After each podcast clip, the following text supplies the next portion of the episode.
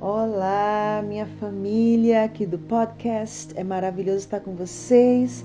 Nós vamos hoje estar aprendendo do Senhor como vencer o medo.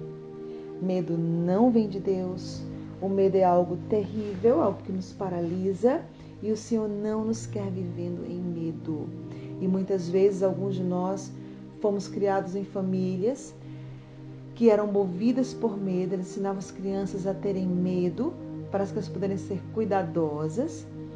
E, claro, o pai e a mãe ele ensina o filho sobre o perigo, mas muitas vezes nossos pais, pais às vezes cruzaram essa linha de simplesmente avisar e, né, e nos ensinar sabedoria e realmente cruzou a linha para encher, o nosso, encher nossos corações de medo.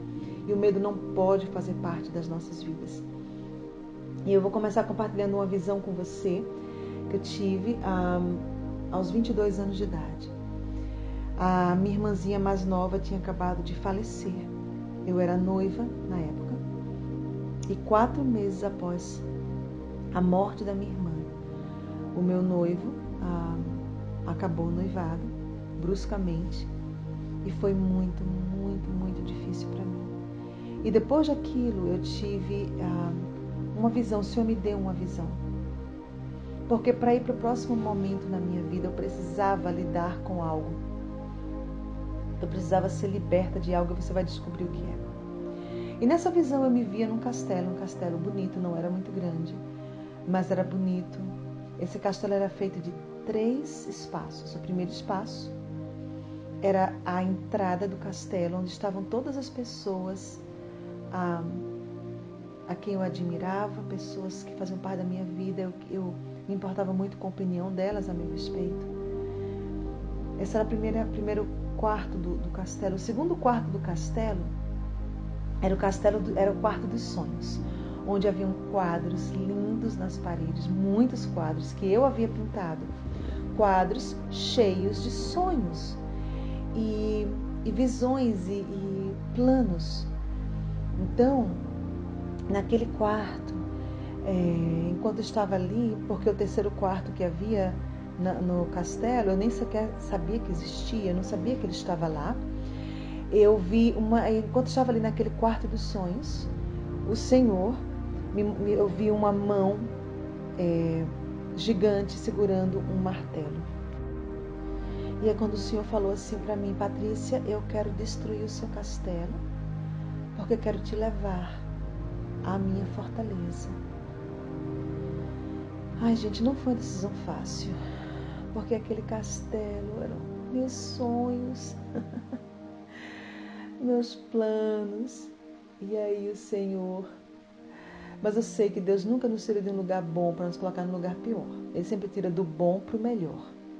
Confiando no caráter de Deus, no amor de Deus, eu disse sim, Senhor. O Senhor pode destruir.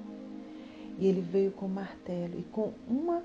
Bom, na verdade, antes dele fazer isso, ele falou assim para mim: Antes de destruir, Padre, o seu castelo, há um quartinho aqui em cima que, que eu, nós temos que destruir primeiro.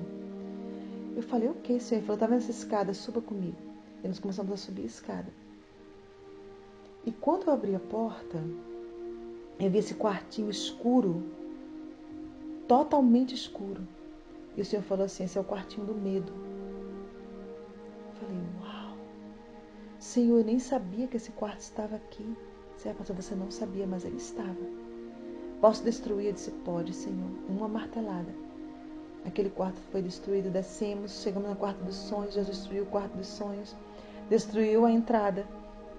E no momento que eu coloquei o meu pé para fora do castelo, foi que eu notei que Jesus estava ao meu lado. Ah, eu não vou contar mais sobre essa visão, porque a próxima mensagem vai ser sobre isso. Então você vai descobrir, ok? O que foi que aconteceu ah, naquela visão e o que foi que Deus me ensinou. Foi muito, muito lindo, muito poderoso. Mas o que eu quero me concentrar hoje aqui é que havia um quarto do medo na minha vida e eu nem sequer sabia que ele estava lá. Eu nem sequer sabia que esse quarto existia.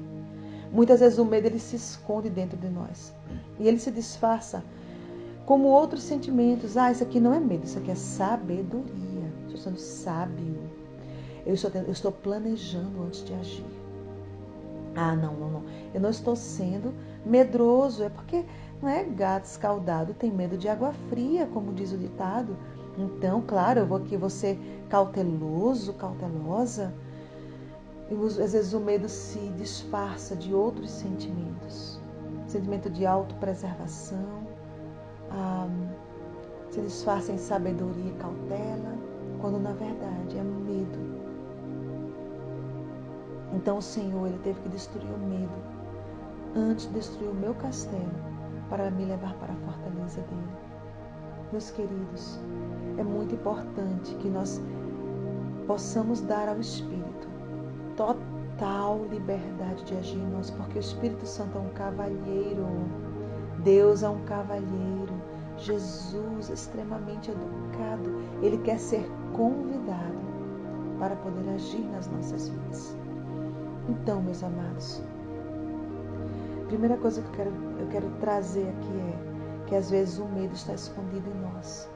Nós nem mesmo vemos que ele está lá, mas ele está lá nos paralisando e nos impedindo de ir para o próximo lugar que nós precisamos ir. Eu ouvi uma frase muito interessante que diz assim: Não é a montanha à sua frente que te cansa, é o grão de areia no seu sapato. Vocês sabem que eu amo a figura de montanhas. Eu digo a vocês, eu concordo com essa frase plenamente. Ninguém sabe de, mesmo de onde vem essa frase. É uma frase muito antiga, um ditado muito antigo. Mas a montanha à sua frente não é ela que vai te cansar. Não é ela que vai te fazer parar. O que te faz parar são os grãos de areia dentro do teu sapato.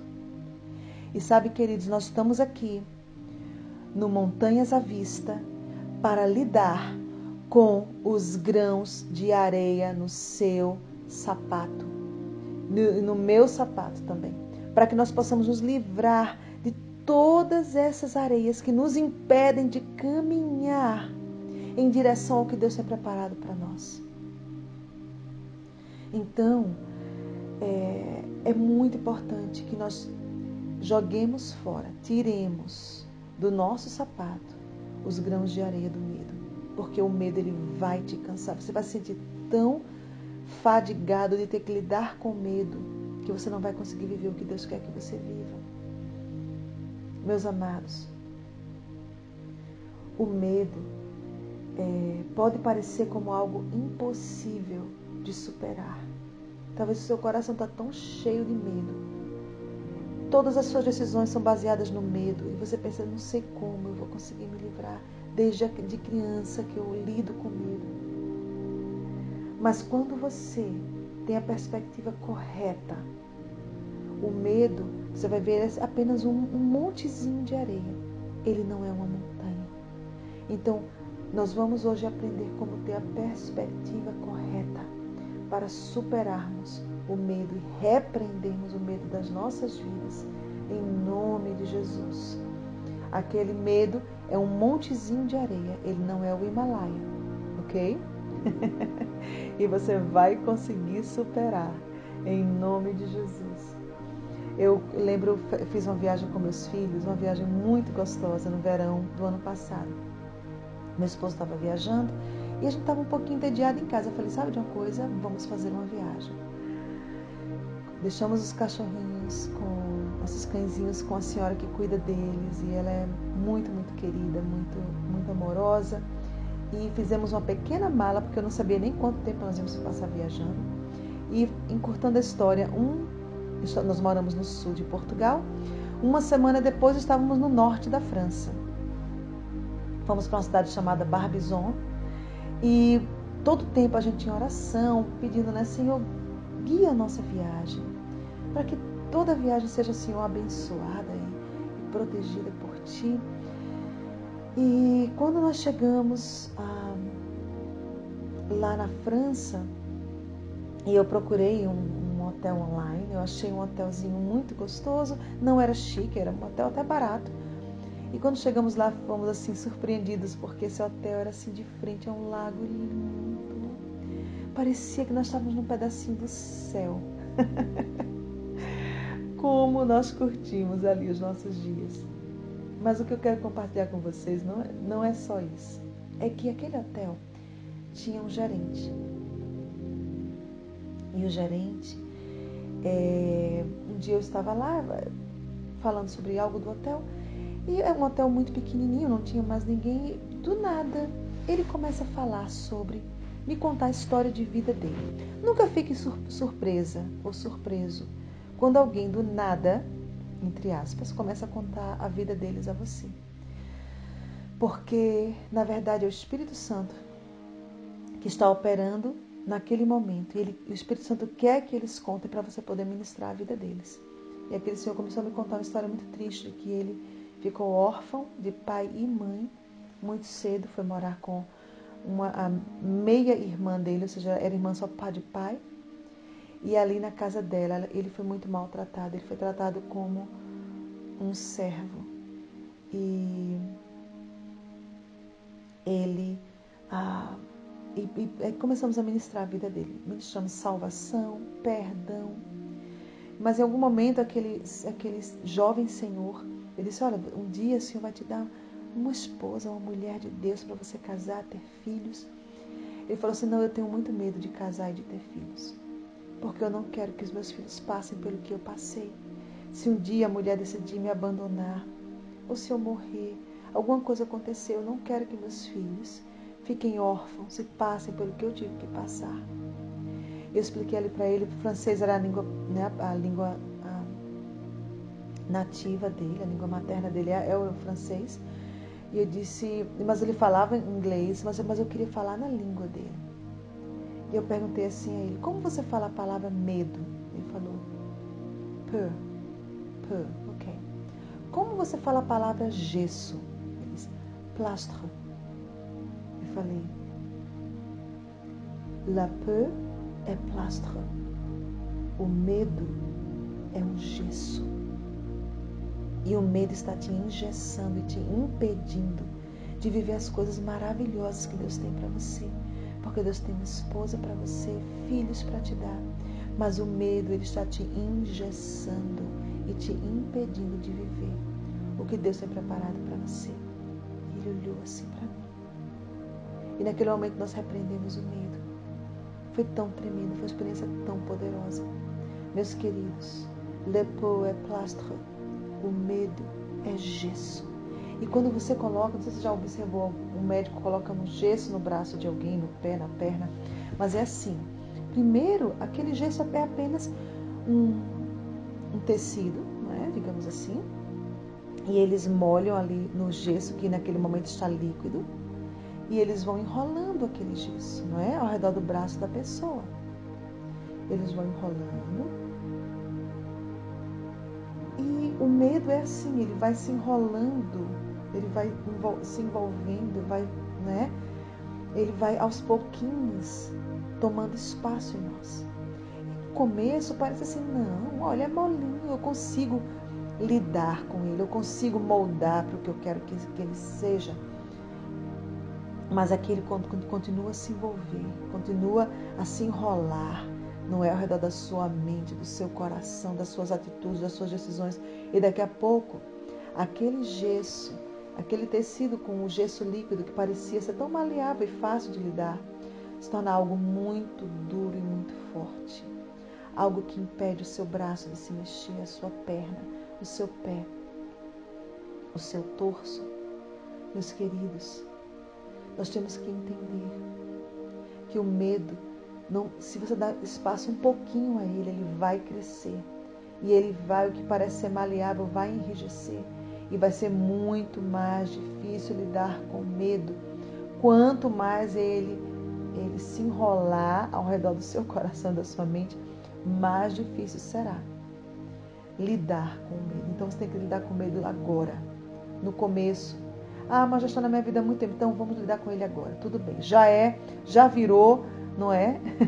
um gesso duro, mas o que foi que nós aprendemos? Nós vamos aprender algo mais tarde. É que aquele que está em nós, nada é impossível para ele. Então esse medo ele vai ter que sair da sua vida, ele vai ser cortado e arrancado da sua vida. E assim nunca mais permita que ele volte. Amém? Em nome de Jesus. Mas a história que eu quero compartilhar hoje é uma das minhas histórias favoritas da Bíblia. Está no Velho Testamento, lá em 2 Reis, capítulo 6. Vamos começar a ler a partir do versículo 13, ok? ordenou o rei: Descubram onde ele está, para que eu mande capturá-lo. Quando lhe informaram que o profeta estava em Dotã, ele enviou para lá uma grande tropa com cavalos e carros de guerra. Eles chegaram de noite e cercaram a cidade. O servo do homem de Deus levantou-se bem cedo pela manhã e, quando saía, viu que uma tropa com cavalos e carros de guerra haviam cercado a cidade. Então ele exclamou: Ah, meu senhor, o que faremos? O profeta respondeu: Não tenha medo. Aqueles que estão conosco são mais numerosos do que eles. E Eliseu orou: Senhor, abre os olhos dele para que veja. Então o Senhor abriu os olhos do rapaz, que olhou e viu as colinas cheias de cavalos e carros de fogo ao redor de Eliseu. Quando os arameus desceram na direção de Eliseu, ele orou ao Senhor: Fere estes homens de cegueira. Então ele os feriu de cegueira, conforme Eliseu havia pedido. Meus amados, isso é tão, tão tremendo. Eu amo essa história. Sabe, a primeira coisa que nós aprendemos aqui com essa história é que os seus olhos espirituais precisam ser abertos. Se até hoje seus olhos espirituais têm sido como o servo de Eliseu, o Senhor quer, em nome de Jesus, nesse exato momento, o Senhor quer abrir os seus olhos Senhor, obrigado por abrir os olhos espirituais dos meus irmãos, ajudando-os a ter discernimento, Senhor, a discernir todas as coisas de maneira espiritual. Obrigado por dar a eles, Senhor, sonhos, visões, profecias, palavras, rimas. Senhor, por obrigado, Senhor, por que seus ouvidos estão, Senhor, sintonizados com o Espírito Santo, para que eles possam discernir tudo de maneira espiritual e não de maneira carnal. Obrigado, Senhor, por abrir os nossos olhos espirituais. Queridos, nossos olhos espirituais têm que estar abertos.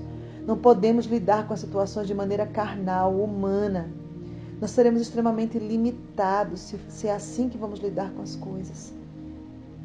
Então, em nome de Jesus, que seus olhos espirituais sejam abertos, que você aprenda a lição através dessa história que você pode olhando no natural, parece impossível o que você está lidando. Mas peça, Senhor, abre os meus olhos espirituais. Estamos agora lidando com o Covid-19 e parece impossível o Senhor nos livrar dessa situação. Mas já que nossos, não são só nossos olhos naturais que estão abertos, nossos olhos espirituais estão abertos. Nós entendemos que o Senhor Todo-Poderoso já enviou ajuda, já enviou socorro e que Ele, com seu poder infinito, vai desfazer tudo isso para nos dar mais tempo aqui na terra, para vivermos o último avivamento que já está planejado. Então, em nome de Jesus, peça ao Senhor que abra seus olhos espirituais para discernir esse tempo em que estamos vivendo. Em nome de Jesus. A segunda lição que nós aprendemos, meus queridos, é que maior é aquele que está em nós do que aquele que está no mundo. o nosso exército é maior do que o deles. Essa realidade tem que estar muito viva no seu coração. De que o Espírito Santo que habita em você é maior do que qualquer situação que você venha enfrentar, mas qualquer mesmo, qualquer situação que você venha enfrentar. O Espírito Santo em você, ele é maior, mais poderoso ele consegue lidar com tudo, ele tem solução para tudo. Ele é o Deus Todo-Poderoso. Então aprenda isso, receba isso. Maior é aquele que está em você do que aquele que está no mundo. O Espírito Santo operando em você, ele é muito poderoso. Então conheça o Espírito Santo de Deus. Tenha intimidade com o Espírito Santo de Deus. Leia a palavra, passe tempo na, na, na presença do Senhor, para que você possa receber do Senhor uma fé dobrada um, e um conhecimento da pessoa dele, que vai expulsar de você todo medo, em nome de Jesus. A terceira lição que aprendemos é que é, todo aquele que se tornar o seu inimigo se torna inimigo de Deus. Deus vai lhe defender. Deus vai lhe defender. Quando alguém se levanta contra você, contra a Patrícia, contra João, contra Maria, seja lá qual seja o seu nome, o Senhor está dizendo ah, que aquele que se levanta contra você é inimigo de Deus. Ele, a pessoa que se levanta contra você não sabe que está se levantando contra o guerreiro mais poderoso de todo o universo, que é o Senhor Todo-Poderoso. Ele é chamado o Senhor, não é, dos exércitos. Ele é o Todo-Poderoso, o Rei dos Reis. Então, quando alguém se levanta contra você, você não precisa temer. Qualquer pessoa que você coloca como seu inimigo está se colocando como inimigo de Deus. Em nome de Jesus. E, amados, nós vamos orar. É, você deve sempre orar por proteção, sim. Você deve exercer sua autoridade, sim. Ore por proteção, use as armas espirituais que o Senhor te deu. Exerça sua autoridade como Samuel exercia. Acho a figura de Samuel tremenda em relação a essa questão da autoridade espiritual. Mas não precisa orar por justiça. Nós vamos aprender isso daqui a pouquinho. Quando alguém se coloca como seu inimigo, você precisa entender que Deus vai lidar com eles, seja eles quem forem. Deus vai lidar com eles diretamente, porque agora, quando ele se colocou como seu inimigo, ele se colocou como inimigo de Deus. Então vamos ver o resto aqui da história. Você vai aprender o porquê que você não precisa orar por justiça. Vamos lá, vamos ver o versículo 19 novamente e descer até um, pouco mais no texto. Vamos achar aqui. Eliseu lhes disse: Este não é o caminho. Ah, não, perdão, meus amados, volta aqui um pouquinho. Ah, versículo 18: Quando os arameus desceram na direção de Eliseu, ele orou ao Senhor: Fere estes homens de cegueira. Então ele os feriu de cegueira, conforme Eliseu havia pedido. Eliseu lhes disse: Este não é o caminho nem esta é a cidade que procuram. Sigam-me. Eu os levarei ao homem que vocês estão procurando. E os guiou até a cidade de Samaria. Samaria. Meus amados, você precisa entender o que está acontecendo aqui. é para rir, queridos. Deus tem um senso de humor. Eliseu chega até eles. Os homens que vieram para prendê-lo. Diz assim: Ah, olha, o homem que você quer e a cidade que você quer não é aqui, não. Deixa eu levar vocês até lá. E como Deus os havia dado uma cegueira, os homens não é uma cegueira total, mas uma cegueira parcial, eles tornaram cegos a Eliseu e ao que eles haviam ido ali fazer. Eliseu começou a conduzi-los a Samaria. E Samaria era a capital de Israel. Então você precisa entender que o Senhor, Ele torna você invisível aos olhos do mal. E essa oração que eu faço sempre, Senhor, torna-nos a, a, a mim, Senhor, aos meus filhos, minha família, Senhor, os meus amados, a minha igreja. Senhor, nos torna invisíveis aos olhos do mal. E se você achava que essa oração boba, você agora tem um texto bíblico, tá bom? Para baseá-la, basear a sua oração nela, de que o Senhor realmente vai cegar os olhos do inimigo a seu respeito. Eles não podem te encontrar, eles não podem te ver, eles não, não conseguem, você é invisível ao mal. Então, é, assim que entraram na cidade, Eliseu disse: Senhor, abre os olhos desses homens para que possam ver. Então o Senhor abriu-lhe os olhos e eles viram que estava dentro de Samaria. Quando o rei de Israel os viu, perguntou a Eliseu: Devo matá-los, meu pai? Devo matá-los? Ele respondeu: Não. O rei costuma matar prisioneiros que captura com a espada e o arco, ou seja, prisioneiros de guerra ordena que eles sirvam comida e bebida e deixe que voltem ao seu senhor. Então o rei preparou-lhes preparou um grande banquete e, terminando eles de comer e beber, mandou-os de volta para o seu senhor. Assim as tropas da Síria pararam de invadir o território de Israel.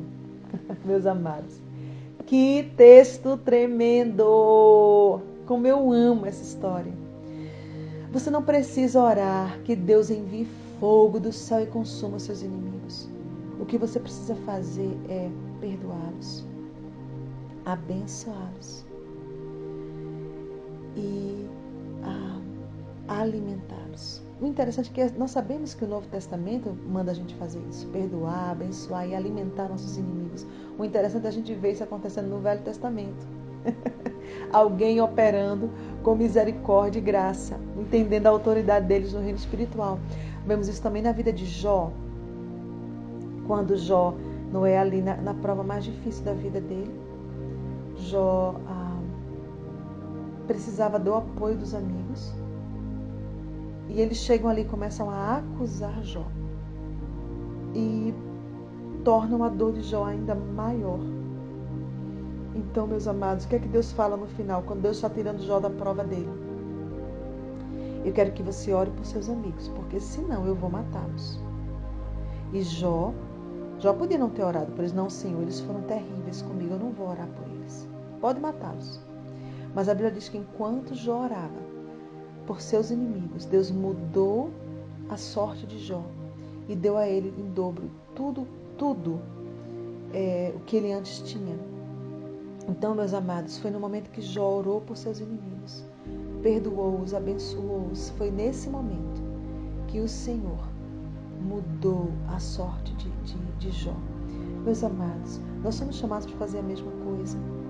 Quando alguém se coloca como seu inimigo, se coloca como inimigo de Deus, você não precisa fazer mais nada. Só precisa perdoar, abençoar e alimentar o seu inimigo. E Deus fará tudo. Deus fará tudo o que precisa ser feito. Ele fará, você não precisa fazer nada. Ele vai fazer por você. Então, é muito, muito tremenda essa história. Eles pegam os homens, não servem só um. Aqui, ó, pega aqui esse pão seco com água, não. Prepararam um banquete. Um banquete para seus inimigos. E Deus nos ensina hoje a fazermos a mesma coisa. Então vamos lembrar o que foi que o Senhor nos ensinou até agora. Um, você não precisa ter medo, porque os seus olhos espirituais estão abertos. Você discerne todas as coisas. Só tem medo quem está na escuridão, quem não, não tem discernimento nenhum. Não é o seu caso, nós já oramos. Seus olhos espirituais estão abertos. E você não precisa ter medo por causa disso. Não precisa ter medo pelo segundo ponto, porque é maior que está dentro de você. Ele é maior do que qualquer situação que você possa enfrentar. Então, lembre, o nosso exército é maior do que o exército deles. Terceiro ponto, porque quem está no seu inimigo é inimigo de Deus. E Deus vai lidar com eles. Você nem sequer precisa orar e pedir por isso. Deus vai lidar com seus inimigos. O quarto ponto, e o quarto e último ponto que quero compartilhar com vocês, é que você está sentado nos lugares altos com Cristo, está lá em Efésios capítulo 2, versículo 6.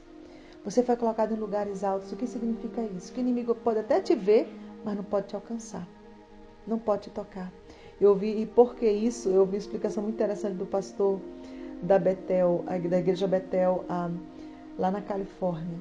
Ele diz assim: Eu creio que Deus permite que o inimigo te veja, mas não te toque, que é porque Deus quer atormentar o diabo, para ele ver como você é abençoado, como você é ungido ele vai ver tudo que Deus vai fazer por você, em você e através de você, mas ele não pode te tocar.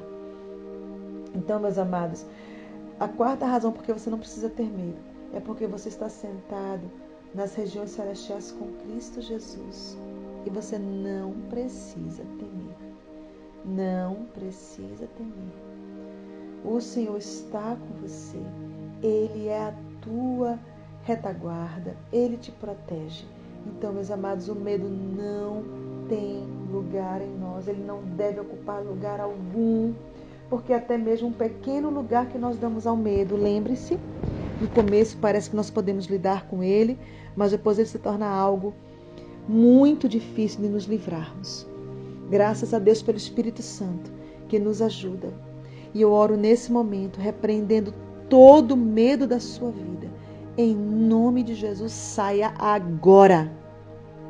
Todo medo deve sair agora da sua vida, em nome de Jesus. Seja quebrado pedacinho por pedacinho, através de cada revelação que recebemos hoje da palavra. E continue sendo quebrado enquanto vocês oram o Salmo 27, que é o próximo áudio que está vindo aí. Que o Senhor te liberte completamente toda a cadeia do medo caia. Todo espírito familiar de medo caia, saia, seja repreendido em nome de Jesus. E que nem um pouquinho sequer de gesso fique na tua vida. O medo é um gesso e o gesso está quebrado agora em nome de Jesus. O medo está repreendido em nome de Jesus. Receba do Senhor toda a libertação, toda a bênção, toda a coragem em nome de Jesus para viver a próxima etapa da sua vida. Amém? Você é abençoado, ungido, protegido. Nenhum mal pode te tocar. Em nome de Jesus. Deus te abençoe, querido. Obrigado por estar aqui conosco. Continue escutando. Haverão muitas mensagens maravilhosas que o Senhor vai estar compartilhando aos nossos, com os nossos corações. Amém? Beijo grande no coração.